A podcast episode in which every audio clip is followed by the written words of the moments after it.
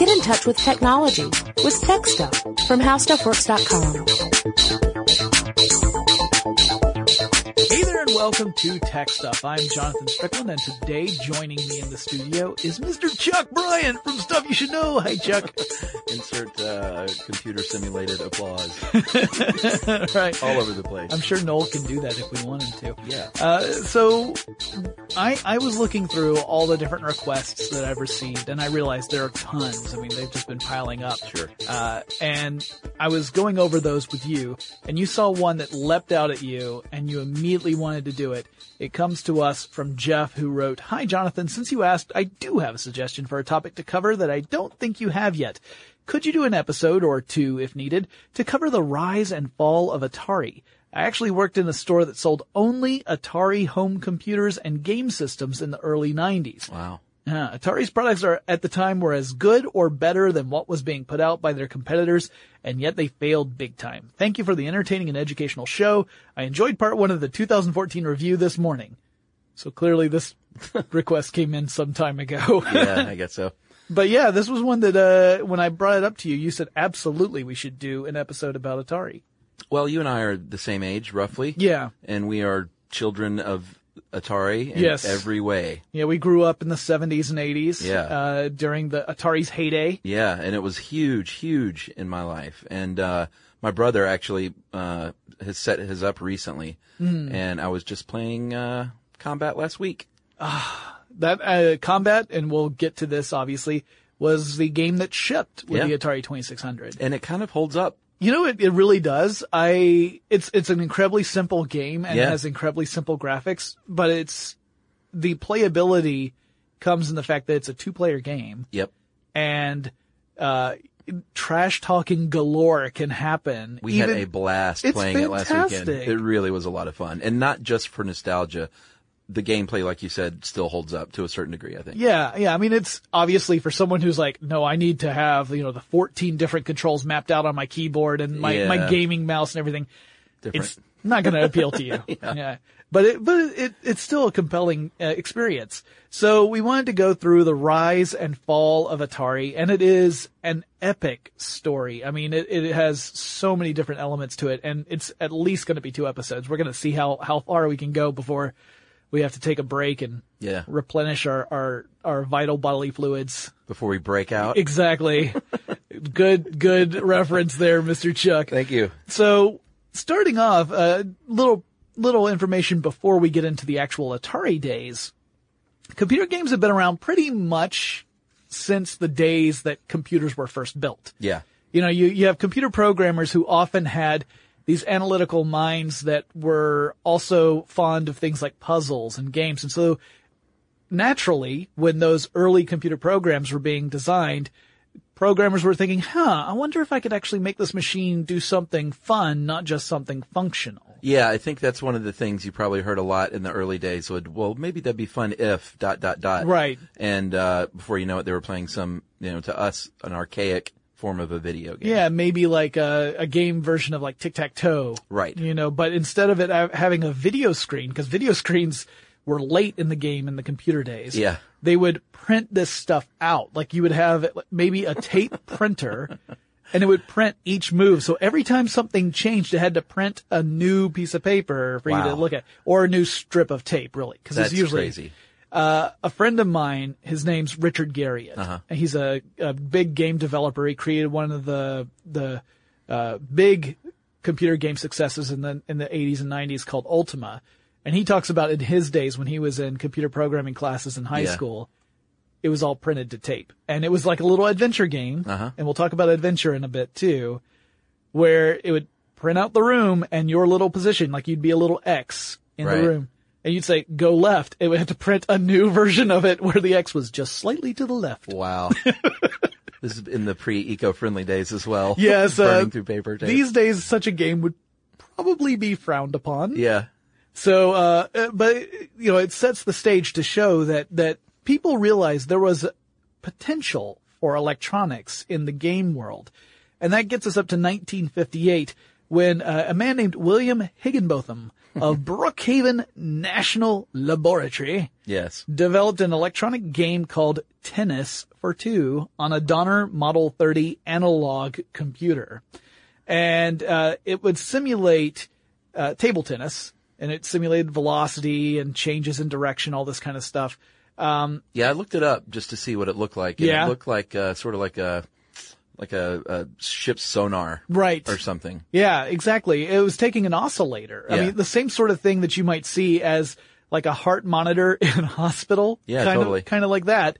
And by you change, by fiddling with the voltage, essentially, he could change the, the different uh, images so that you would have essentially two paddle like things Yeah. and a ball like thing and play a very basic game. And he said that he had made it because people would come to visit the lab and there wasn't a whole lot of stuff that was actually interesting to look at. They get Right. bored. And so this was a way to entertain them. That's pretty funny to like to impress people. Yeah. He had stuff that was far more advanced, but he's like, oh, but look at this tennis for two, and people were probably like, ooh. Yeah, exactly. Like, wow, This Fascinating. is cutting edge. Yeah, exactly. So uh, have you ever seen the, the Mel Brooks film Silent Movie? Oh yeah. All right, in Silent Movie, there's actually a scene where Sid Caesar is uh, is in the hospital. He's- Uh-huh. His, character is in the hospital, and two uh, it's Dom DeLuise and Marty Feldman Yeah. who walk up to his heart monitor and turn it into this game. Oh, that's right. and they play a game of Pong on his heart monitor, I which totally forgot about causes him to totally freak out. that. Yeah. But it's this game, Which is That's what interesting it because uh, the original, well, we'll get into Pong, but the original Pongs were silent. Yes. Yeah, that's actually true. And in 1962, that's when we get up to the time when MIT professor Steve Russell developed a game called Space War, which is one of the earliest video games. He did this with two of his students and they built it for a, a big mainframe computer. Yeah, it was the only way they could really at the time. Yeah, exactly. So if you wanted to play a computer game, you had to go someplace where essentially a room Right. is dedicated to that computer. The Big Mac. Yeah, uh, they, they were largely still using vacuum tubes for a lot of this technology. I mean, transistors had had started to come out, but they hadn't been integrated into computers Right. deeply at this point. Uh, and that's when uh, around this time is when an electrical engineering student named Nolan Bushnell, the probably the most important person in this story, Yeah, for Uh, sure. that's when he discovered space war because the computer lab at the university he was going to, the University of Utah College of Engineering, had space war on one of its computers. Yeah, he was. Uh, I saw an interview with him earlier today on YouTube where he was talking about. At the time, he said there were only like four universities in the entire country that had graphical displays. Right. Period. Yeah. And University of Utah just happened to be one of them. Yeah. And it seemed like when you start hearing about the story it, and how it all just fell into place, it's, I don't know if I'm a believer in fate, but all these little puzzle pieces came together in just the right way. Right. To get his m- motor running, basically. Yeah, i- if if they hadn't, if any of the elements that oh yeah. took place, then the whole arcade industry could have been delayed by several years. Sure. If he had just gone to a different university that didn't have computer screens. Right. Yeah. Because the University of Utah was a pioneer in that space. Yeah, absolutely. And so he really got his uh, introduction to it. Uh, another interesting thing about him is that he would work in his off time, like when whenever school was out, Right. at the Lagoon Amusement Park. Yeah, that was a huge deal because that inspired the thought of, you know what, people are shoving quarters in these skee ball games Yep. and pinball and, you know, all manner of sort of boardwalk arcade games. Mm-hmm. And he obviously had some sort of business sense to him because he thought, why not try and do this really fun thing that I've been sneaking into the lab and doing every night and charge people money for it? Right. What if we were to create an experience using an electronic game? Yeah. Where on a per coin basis, you would get either an allotted amount of time to play Uh-huh. or some other metric. Like in Pong, it might be the number of lives. In most Right. video games, it's number of lives, but in a few, it's time. Um, and that, that would determine how much of that experience you could have before you had to plunk in another quarter. Yeah. And if I Genius. find it so compelling that I'll sneak into the, to the Yeah. lab, people be willing to pay a quarter for it. Yeah, it was a stroke of genius. It was, yeah, absolutely. I mean, you, there are a lot of criticisms that are leveled against uh, Bushnell, including, uh, including people who used to work with him. yeah. Um, and a lot of people claim, well, he never invented anything. I have to object to that because Right. he took two separate ideas and turned them into something that spawned an entire industry. And if that's not invention, I don't know what is. Yeah, and whether or not he was, um, I guess it wasn't coding, but whether or not he was soldering Yeah. the games and inventing the games themselves, those games are worthless unless someone comes along and says, you know what, I know how to package this. Right. And take it to the public for them to enjoy. Right. And so, I mean, so without this, this vision, again, I'm sure we would have eventually come around to the arcade industry anyway. Someone would have come up with that Yeah. idea, but it would have been later. Right. And the story might have been much different. So Bushnell uh, graduates from college and goes to work for a company called Ampex. Now, this is around 1969. Ampex is an electronics company. And I got a little bit of trivia, something I thought you would appreciate, Chuck. What's that? You're a musician. yes. So Ampex developed a tape recorder that Les Paul used to pioneer the sound on sound technique. No way.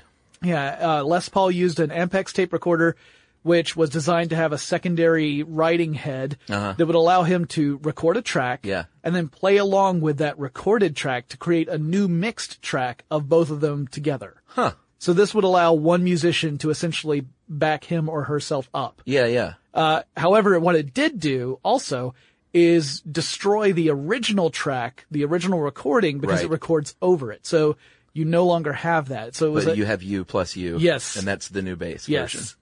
yeah, which is kind of cool. I thought that you would appreciate that. So Ampex, that's awesome. Ampex has had a real important po- part in the electronics industry in general. Uh, but it also plays host to the meeting of the two people who would really push Atari in the early days. Uh, that's uh, Nolan Bushnell and Ted Dabney.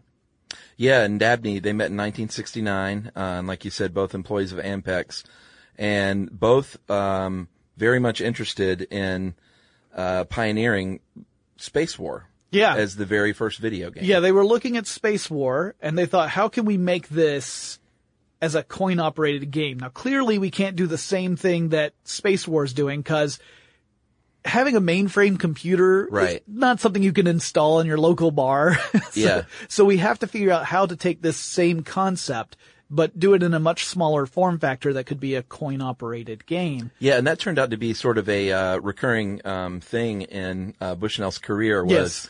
hmm, this guy did something really neat. Let me sort of make a very similar version. Yeah. But in a much like sleeker package that's uh, consumer oriented. Yeah, I read a, a, a transcript of an interview that um, that Ted Dabney did Yeah, I read a lot of that actually. Yeah, it's fascinating. I mean, there's clearly some bad blood between Sure. the two of them. Yeah. Uh, but Dabney talked about how what would happen is Bushnell would come up to him and say, I want to do this. How is that possible? And Right. Dabney would figure it out, tell him, and then Bushnell would go off and do it. Right. So Bushnell had skills, but Dabney always dismissed it as saying he wasn't an engineer. He could do something if you told him how to do it, but he, Right. he couldn't engineer it himself. Yeah, he ne- he was a, a he's sort of like a producer almost. Yeah. like really good at getting re- super talented people together to create a vision. Yeah, sort of like y- y- you could think of other pairings that this this applies to, like Yeah. Steve Jobs and Steve Wozniak, who will come up later. Yeah. Or Paul Allen and Bill Gates. I mean, there are a lot Ben of and different Jerry. references. Yeah, Ben and Jerry. Uh, itchy and scratchy. We can just keep throwing out pair names out there. Uh, so yeah, it was, it was an, it was the beginning of uh, a partnership that would end up launching this arcade industry idea. Yeah. So they got together and they um they said, well, let's sort of copy that game in, Yeah. a, in a in a cabinet version.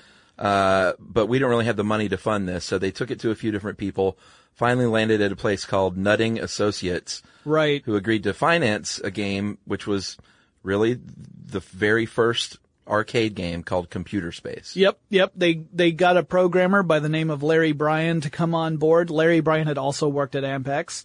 Uh, they formed a company that they originally called Syzygy. Yeah. they Uh, just said the name kind of sounded and looked cool. Yeah, which by the way, if you if you don't know how to spell it, it's uh, it's of course one of those uh, spelling bee words. It's S Y Z Y G Y, and it refers to the planetary alignment. Oh, really? When things come into alignment, they're in Syzygy. I didn't even know that. Oh yeah, It had a real meaning. It was one of my my father's one of my father's favorite words. No joke. Uh, so that was instilled in my brain at an early age. Uh, they they come up with this name, which they wouldn't stick with for reasons we'll get to. Uh, they thought about using a computer called the Data General Nova 800, but it's pretty expensive and it still wasn't really going to fit their needs. So they weren't really sure how they were going to do this. Uh, originally, the idea was that all three of the initial founding members, Yeah. Dabney, Bushnell, and Brian were going to contribute $100 into a group fund to be like the owner operating Right. capital. Only Dabney and Bushnell did. Brian Man. never did. So Do you know why? Did he? Was it because he didn't want to throw in a hundred I dollars? don't know. I, I never came across, it was just a lot of matter of fact of, yeah, Brian never put his hundred bucks Right. in. it's just never an explanation. Major mistake, my friend. Yeah, well, uh, and so uh, eventually both Bushnell and, and uh, Dabney would put in an extra 250 so that brought the owner's equity up to a incredible $700. Unbelievable. princely sum for this company. Uh, and like you were saying, Chuck, they went to Nutting to say, like, uh, maybe you can help us by manufacturing this thing. We'll retain the rights to the game. Yeah. You'll be able to manufacture it and sell it, but we get royalties for it as well. And it's the next big thing. Yeah, they they convinced Nutting Yeah. that it's the next big thing. So Nutting Associates has no clue about this stuff. They essentially give them the space to do whatever they want to do. Yeah. Thinking like, all right, well we we can't do this ourselves. We're going to let this group do this, and if it pays off, it's huge. We'll be making lots of money, and if it doesn't, well, it, it, we'll just call it a loss. So the agreement included a five percent royalty on unit sales. So that's what the the group would get. Um, And the units were relatively inexpensive. They were like $1,095, which in today's money is about six grand a Yeah. piece. But it, it was it was not for the home consumer. It was No. for you know this is put like, in the bar. Yeah, exactly. This would be like a, a restaurant. You know, that's, or maybe a bowling alley, something Right. like that. Uh, but remember, there's no market for these yet Well, yeah. No one knows. because they didn't exist. Yeah. it's just crazy to think about.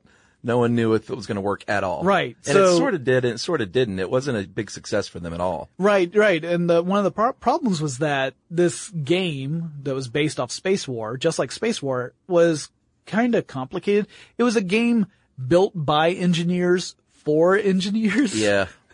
So you see like all these buttons and dials and stuff and you think, all right, uh, this does not appear to be intuitive in any Sure. way. No one really understood how to play it. It looked a little like asteroids. Yeah. Um, as far as just the, the look of the game. Yeah, and it's one of those that when you look at it, you think, uh, th- you know, I, I don't even know what it is, like how I control the things, nor do I know what I'm supposed to do.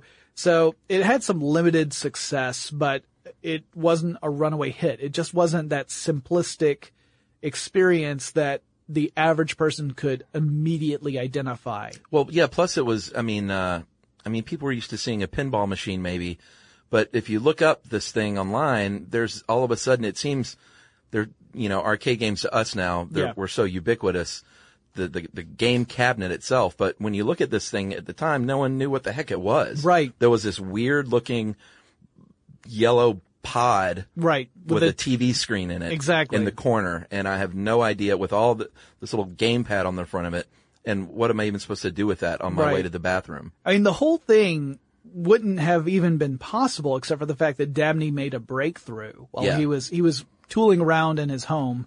Uh, according to the interviews I've seen in his daughter's bedroom, he used that as his workspace. Yeah, he mo- he moved it, one of his daughters in with the other. Yeah. 'Cause He had two daughters. He was like, I, I need your room. This is going to be my lab. exactly. And uh, he started playing with cathode ray tube video screens without the use of a computer as as a input, and he used counters and gates, basic electronic components, Yeah. to manipulate that CRT display to create the images on a screen that you could control by changing the values directly. So uh, think of you know you remember the the tracking on a TV when the screen would be rolling and you have to adjust the tracking so that Yeah, it would, sure. Uh-huh. because we're old, we remember this stuff.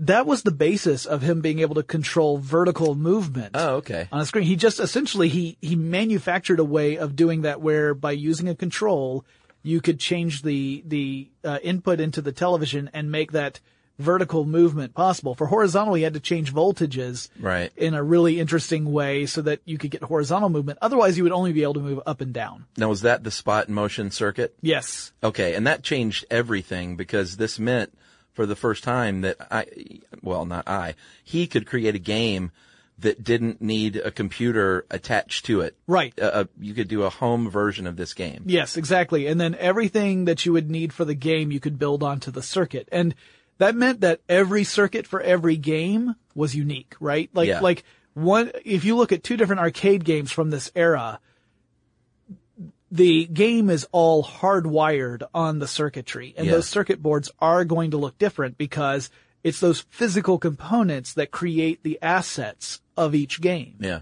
which is kind of cool to think about because these Oh, days totally. we're used to the the general purpose machine, right? The computer, Uh-huh. and then everything else is controlled on the software side. Right. But this was all hardware, Yeah. which you know for I someone, imagine every game was a little different from the next too. yeah, yeah. And you look at it, you think like, well, you know, there could even be production errors Yeah, in, uh, in, a, exactly. in, in that that could create weird glitches that are only for that unit of the game. It's not like a game shipped with glitches. It would be that uh, a, a manuf- maybe some solder Uh-huh. wasn't complete, and so something in the game's not working properly. Uh, so it made it more like those early arcade machines were really more like pinball games Yeah. than they were Absolutely. like the modern games. Um, yeah, really interesting. We get to uh, August of 1971. That's when the team had produced the test unit of their game, which was, as you were saying, called Computer Space, and they set it up in a in a in a restaurant and bar called Dutch Goose in Palo Alto, California. What a great name. Uh, they officially debuted the game at the 1971 Music and Amusement Machines Exposition in Chicago. And by the end of 1971, they began to ship the game. So that first game was just sort of a test run to see Yeah.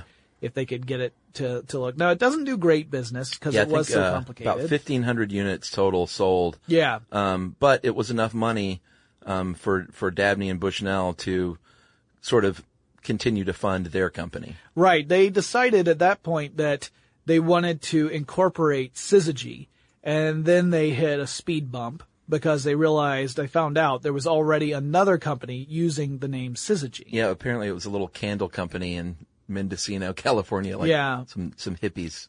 so that that put their plans on pause as they had to rethink the name and also at that time in 1972 bushnell would uh, attend a meeting that would later come back to haunt him Yeah. he attended a meeting that had a presentation of the Magnavox Odyssey, which is a home video game console that featured very several si- silent games, the most notable one being a table tennis game. Yeah. And, uh, who was, was, was the man's name? Bear? Yeah. was the head of Magnavox at the time. Yeah. He invented a thing called the Brown Box, which was later changed to the Magnavox Odyssey. right. And, uh, like you said, uh, I think a lesson to be learned here is never sign the guest book Right. because, uh, Bushnell, um, signed the guest book as an attendee. And these, before they took the Odyssey to market, they had these very special small batch screenings. Yeah. Uh, for invitees, uh, only. Right. And which wasn't the smartest thing in the world to do either. Yeah, because it Even though would they did have a patent on it. it would allow people that chance to maybe we could beat them to market by creating something Exactly. similar. Yeah. And that's exactly what happened in the case of Bushnell. yeah. So uh, this was uh yeah like this would come back to haunt him later. And uh, yeah, if you are going to go to one of these meetings, don't leave a paper trail. No.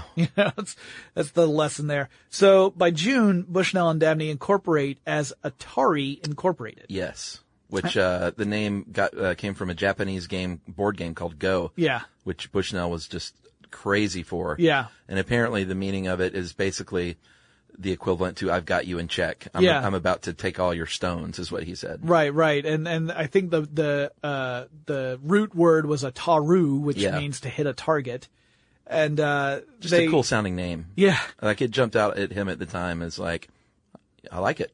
right, and they they Grabby. they create some common stock, uh, which uh, collectively would value the company at about seventy five thousand dollars, a big jump from the seven hundred dollars that they had in the bank at Yeah. the time.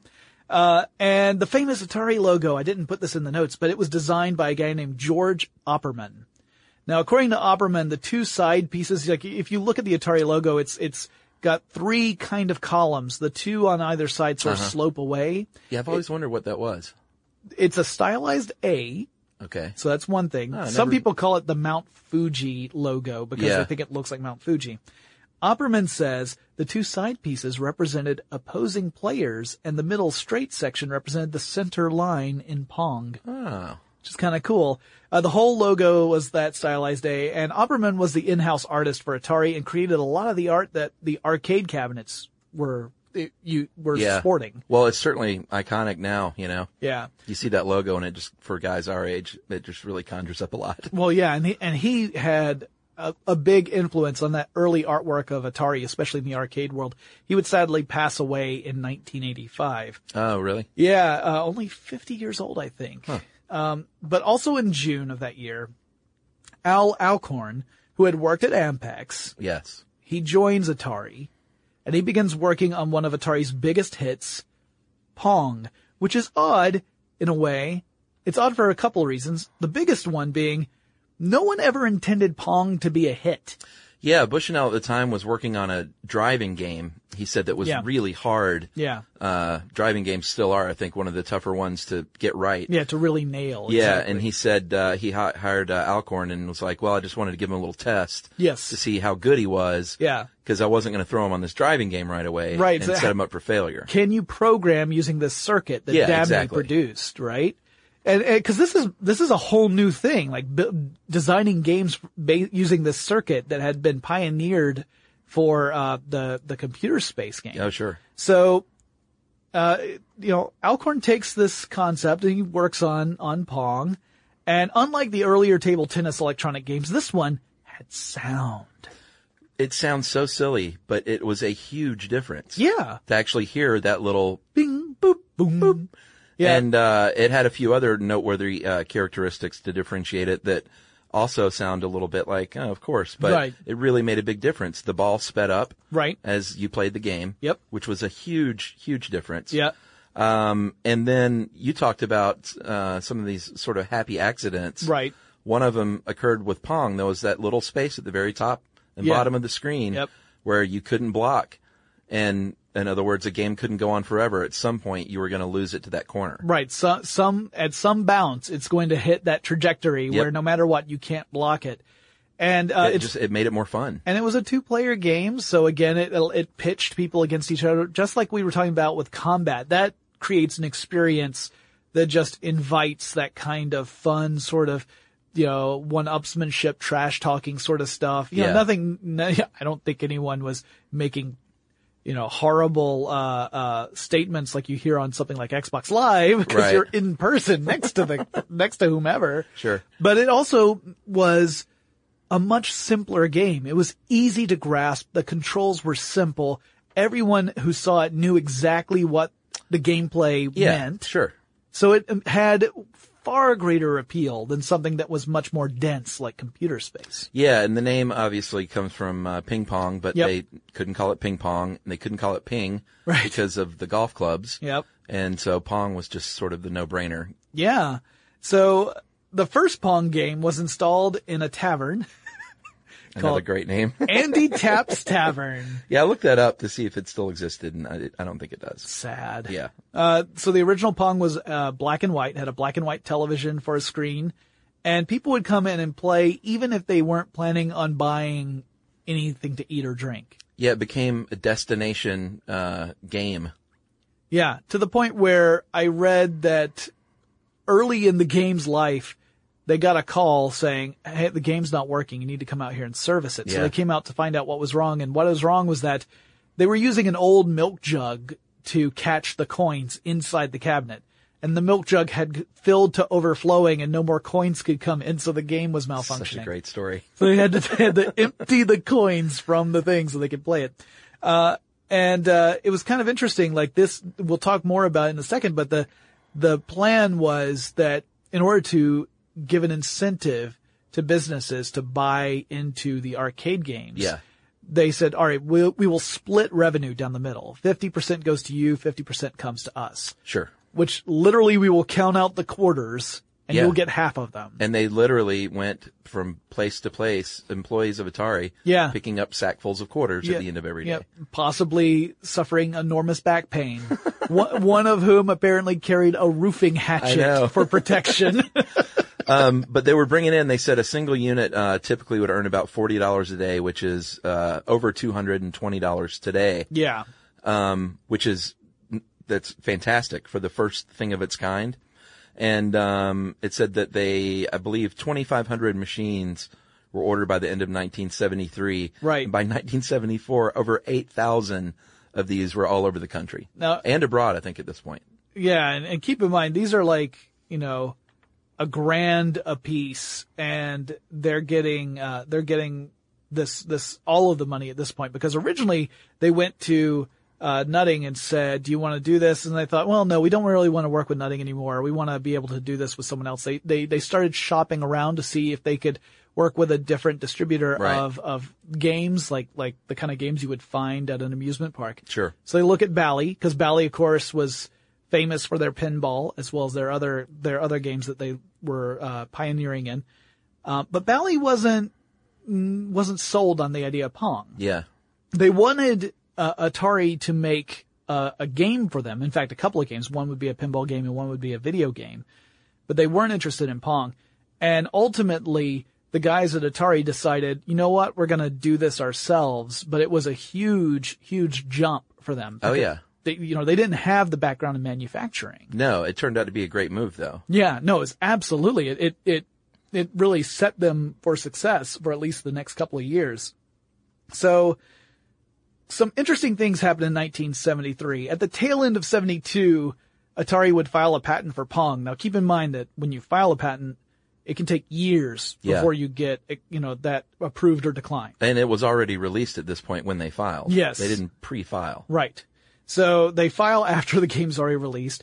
Uh, in 1973, they do something that at first I was confused about until I read more details, which is that they established a second company called Key Games, K-E-E. Yeah, I didn't quite understand this. All right. So they set up a second company that's essentially appears to be an, a competitor to Yeah. Atari. Not just a competitor, but they are producing knockoffs of Atari games. Okay. And here's the reason why. There are rules for certain types of companies where they can only work with a single distributor. Uh, So if they create a title and, and enter an agreement with that distributor, uh, all of their titles have to go through that distributor. Oh, okay. so it, it limits the options of the company producing the games. Gotcha. By creating this second company, they could produce the exact same games with a different name Yeah. under the, the, the name of this other dummy corporation, practically. Right. It's a little more than a dummy corporation, but not much more. And then offer that to different distributors. That makes sense. So it opens up a lot of options. So it's a little Very bit of, sneaky. yeah, little, little, little, uh, smoke and mirrors, a little bit of guess which, uh, cup the ball is under sort of Yeah. stuff. and, um, so, you know, it was a way of getting around that. Bushnell, by the way, clearly very savvy when it comes to working Oh, yeah. systems like this. Sure.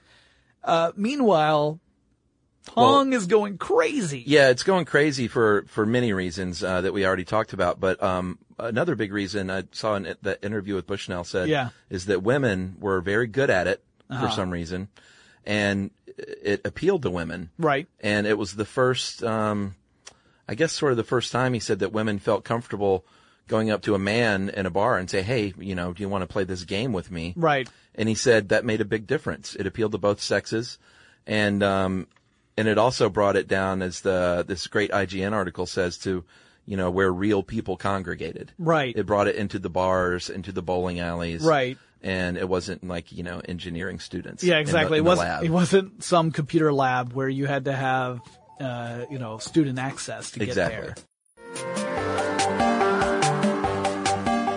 Uh, another interesting thing that happened in 1973 was that they got a new space for putting together their Pong machines. Did you hear about this? The No. 10,000 square foot space they got?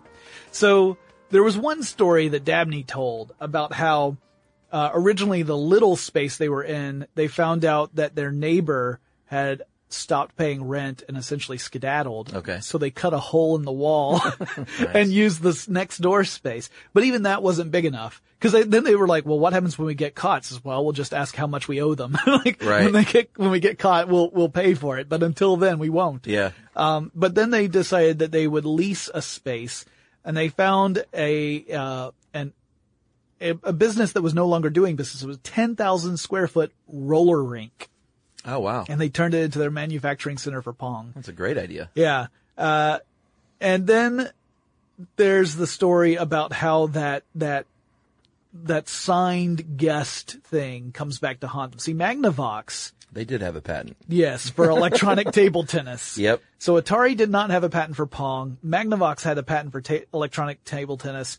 And this starts to raise some important conversations between the two where Magnavox is looking at Pong and saying, that's our game. So we're going to go after these guys. Meanwhile, Bushnell buys out Ted Dabney from the company. Depending upon whom you ask, Dabney sometimes just says, no, I was just kind of canned. Yeah, he says that he was uh, forced out basically, that um, his old friend came up to him and basically said, um, if you don't accept this buyout, then I'm going to uh, take all the assets over to a different company Right. and you'll, you'll be left with nothing. right. So and he took the opportunity to get bought out. I didn't see numbers. yeah, I didn't either. But, I, I um, don't think anyone has ever. He's still kind of bitter disclosed that. about it, it sounds like. Yeah, the the interview definitely he he portrays Bushnell as misrepresenting the truth. Let's say that's a Yeah. very kind way of putting it. And I haven't heard Bushnell talk much about it. He seems to, uh, I don't know. He didn't Gloss seem- over that, I- or I at least haven't not seen- even address it. Yeah, that's Yeah. from what I've seen. Well, uh, 1973 was also when Atari got a new hire in the electrical engineering department. You may have heard of him. His name is Steve Jobs. Yeah. So Steve Jobs joins Atari in 1973, and by the end of the year, Key Games and Atari, which remember are really being operated simultaneously by the same heads of people, enter a licensing agreement for Atari to produce a version of the game Elimination, which was Key Games' first first uh, title. Really? Yeah. And by the way, can you guess? Do you want to guess what the game Elimination was? The title makes it sound like it's something terrible. No. It's- Okay. It wasn't a poopy game. It was not. It was not. It was a four player version of Pong. Oh, okay. And so, uh, the Atari version would become known as Quadrapong. Nice. So it's funny that Atari is licensing a game that essentially the same folks had developed, yeah, yeah. right? Like, like it's all, again, it's all this sort of shell game going on. So moving up to 1974, this is where we start seeing, uh, the Magnavox thing come to a head. The inventor, Ralph Bayer, convinces Magnavox to sue Atari, claiming that the company copied the electronic table tennis game from the Odyssey. Which they did. Yeah, pretty much. And uh, Bushnell basically comes up. The guy makes all the right moves, it seems like. Yeah. For a while. Yeah. Um, he basically says, you know what? We'll settle for some money and we'll become a licensee. Right. So you don't have to worry about us. You go and sue everybody else because Pong was getting knocked off all over the place. Sure. And you spend all your time doing that. We'll settle for some money. We'll be a licensee and we'll make that and some other Magnavox, uh, games, Titles, yeah. some titles. Yeah. And, uh, just don't worry about us anymore. And Magnavox was like, all right. Yeah, it Sounds was- good to me. Brilliant. I mean, they, they, they no longer, Atari no longer has to go after these copycats because Magnavox is going to do it on their behalf. and they're not being, uh, come after from Magnavox. Yeah. So the It settlement provided amount. a shield basically. Exactly. The settlement amount we don't, it's not publicized, but uh, according to different accounts, it could be anywhere between $400,000 and a million bucks. So not Pretty chump good deal. change. Yeah, you know. that's true. But still, when you when you know now you've got like your big brother looking out for you, you don't. They, Yeah. you know, it's they can just make money now. Exactly. It, it freed them up to be super creative. Uh, and that's what they started doing right away, pretty much. Yeah, and this is also the year uh, Dabney, who had who had left, buys the name, the rights to the name, Syzygy Game Company from Atari. Uh, and then he also would leave the board of directors in 1974, which was his last connection to the company. The, by that time, Dabney's connections are now severed. Uh, and then meanwhile, Key Games releases its first original game called Tank, which ends up being a massive hit. Yeah. Uh, and then so such a big hit. Keep in mind, 1974, Tank comes out.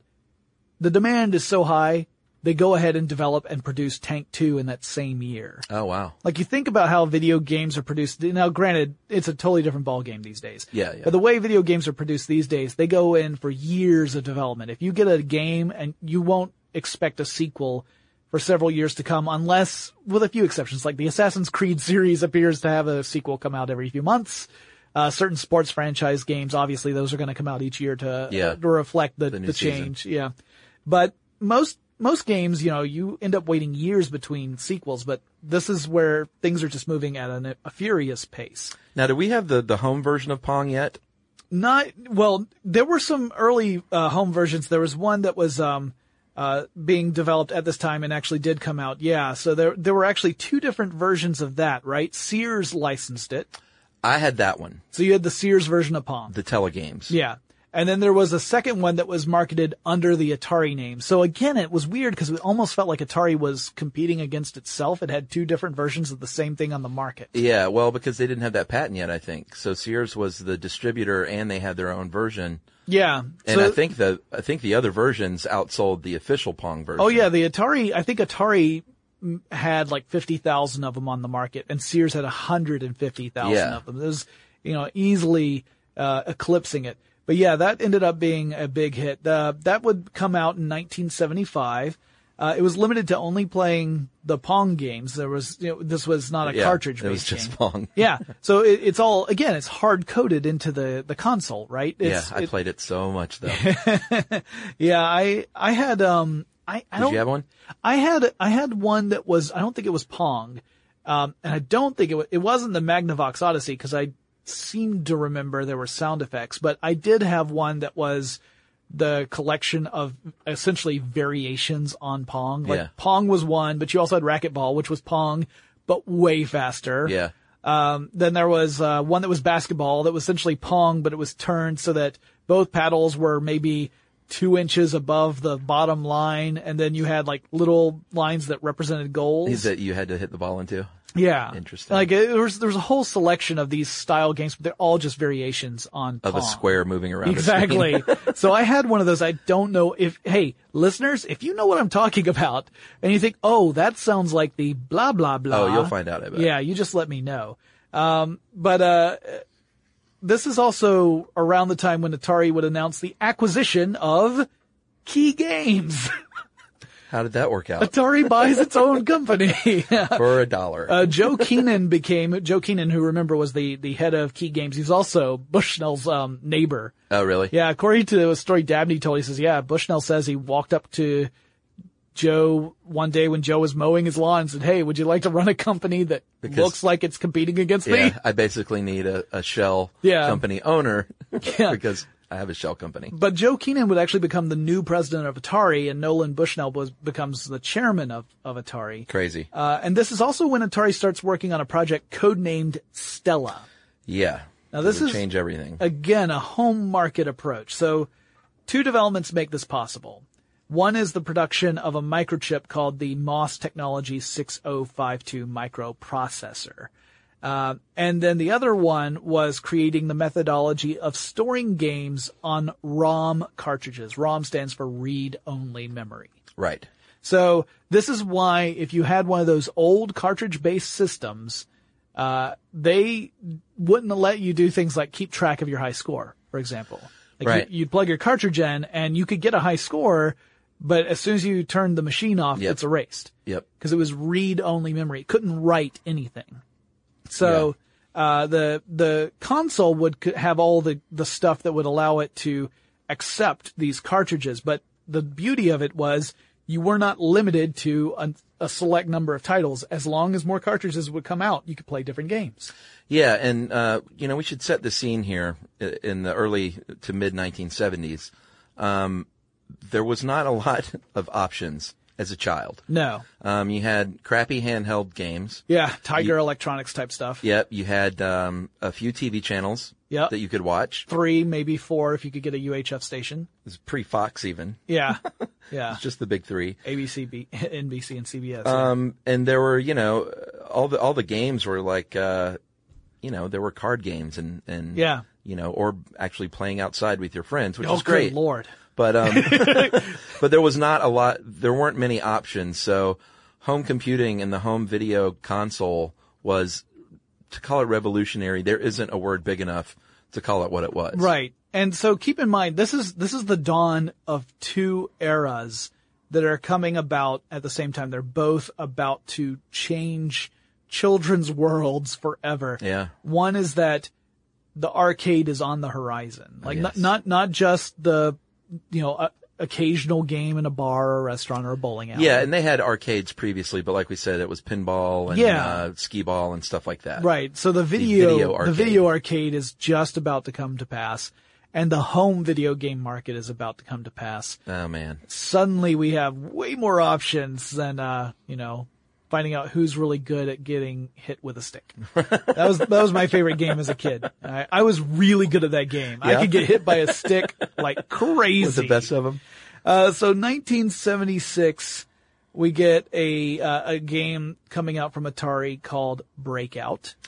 Yeah, designed. Um, well, we thought it was designed Right. and perfected by Steve Jobs because he was the employee assigned to that job. Yeah, Bushnell and Bristow, Steve Bristow, uh, who was another employee of Atari, came up with the concept and gave it to Steve Jobs and said, "Make this thing that we've thought of." Right. It's essentially kind of a a racquetball style game, and so Jobs goes back, does some work, comes back with a circuit board and says. I did it. And they hook it up and they're like, wow, this is great. Yeah. In fact, it's so great. You have done such a good job designing this where you've created a really efficient system. Like we would have thought that you would have to use, you know, a dozen or more other processors to get this done, but you've managed to, to make a really elegant solution to it.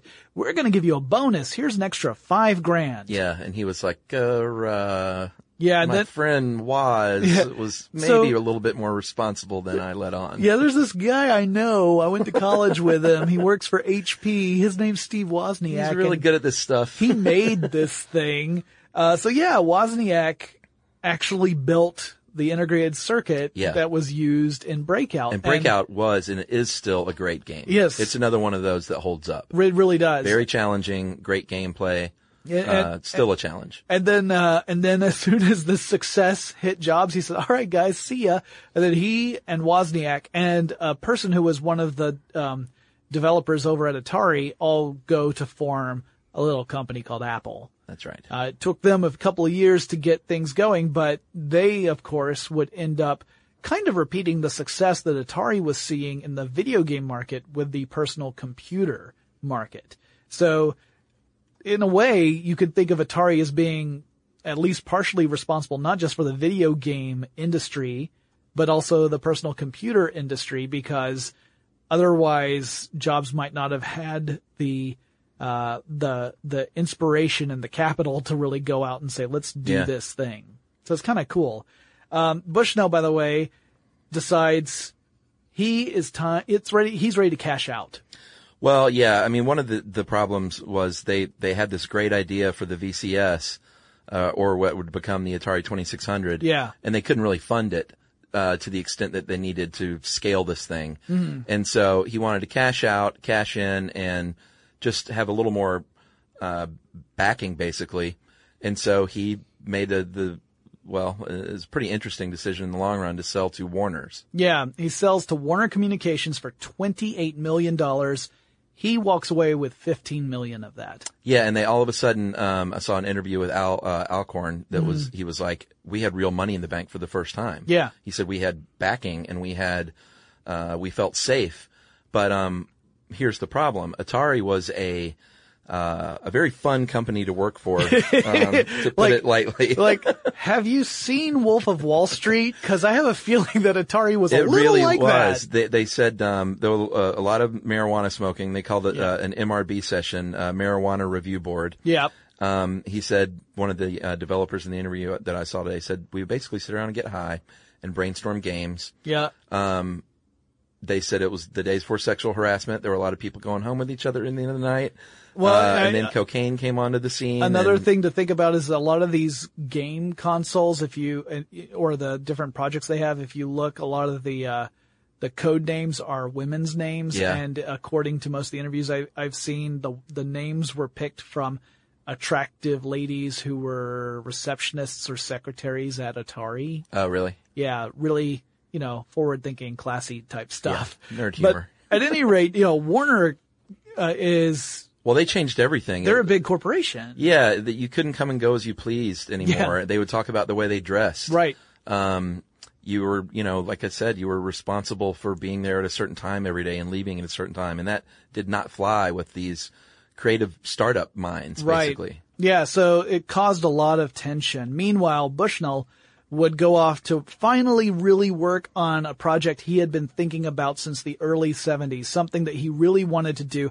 He had this idea of creating a destination for families to be like just a money making machine Yeah. a pizza parlor where you would have entertainment and electronic games and other like midway style games and it would just be a license to print money. Yep. And that, my friends, is how Chuck E. Cheese was born. Yeah, and he, um, I saw that interview with Dabney where he Mm-hmm. was talking to him about it at first, and Dabney was like, "The pizza's crappy, Yeah, it's just- and well, it's too he's just- loud in here." He's like, well, I need it to be loud and the pizza just has to be mediocre at best. "Yeah," and you know what? He was right. Yep. because the pizza was never good, and uh, every one of us loved that place. As a I kid. want I want to do an episode at some point looking I don't know if I can do it because I don't know if it really falls into tech stuff, but I would love to do the story of Chuck E. Cheese and Showbiz Pizza. Yeah. I grew up knowing Showbiz Pizza, not Chuck E. Cheese. Uh, I had remember I remember Showbiz Pizza specifically. Yeah, oh, yeah. Um and if you think the two are kind of similar and you were wondering, I mean, granted, they both belong to the same entity now. Yeah. But if you thought the two were kind of similar,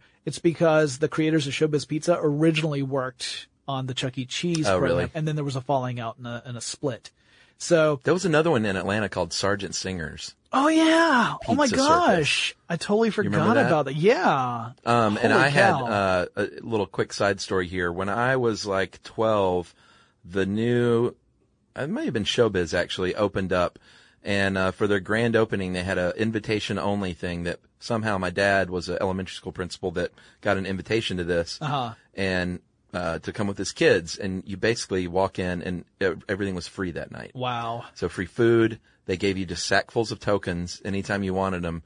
And it was literally stands out as one of the best nights of my childhood.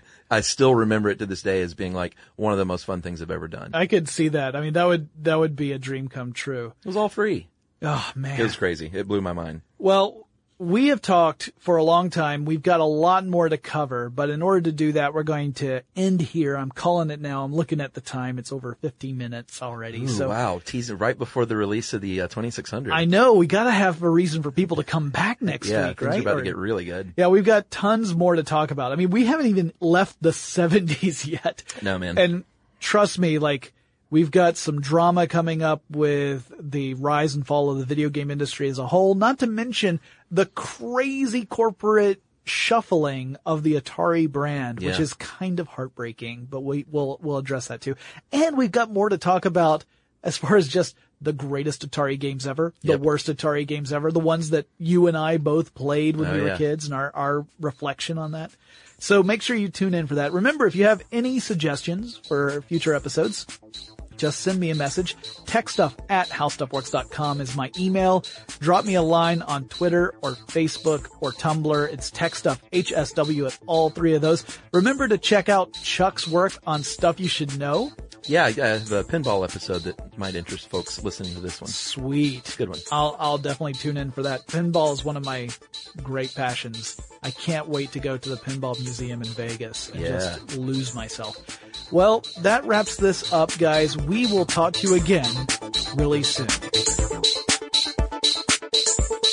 For more on this and thousands of other topics, visit howstuffworks.com.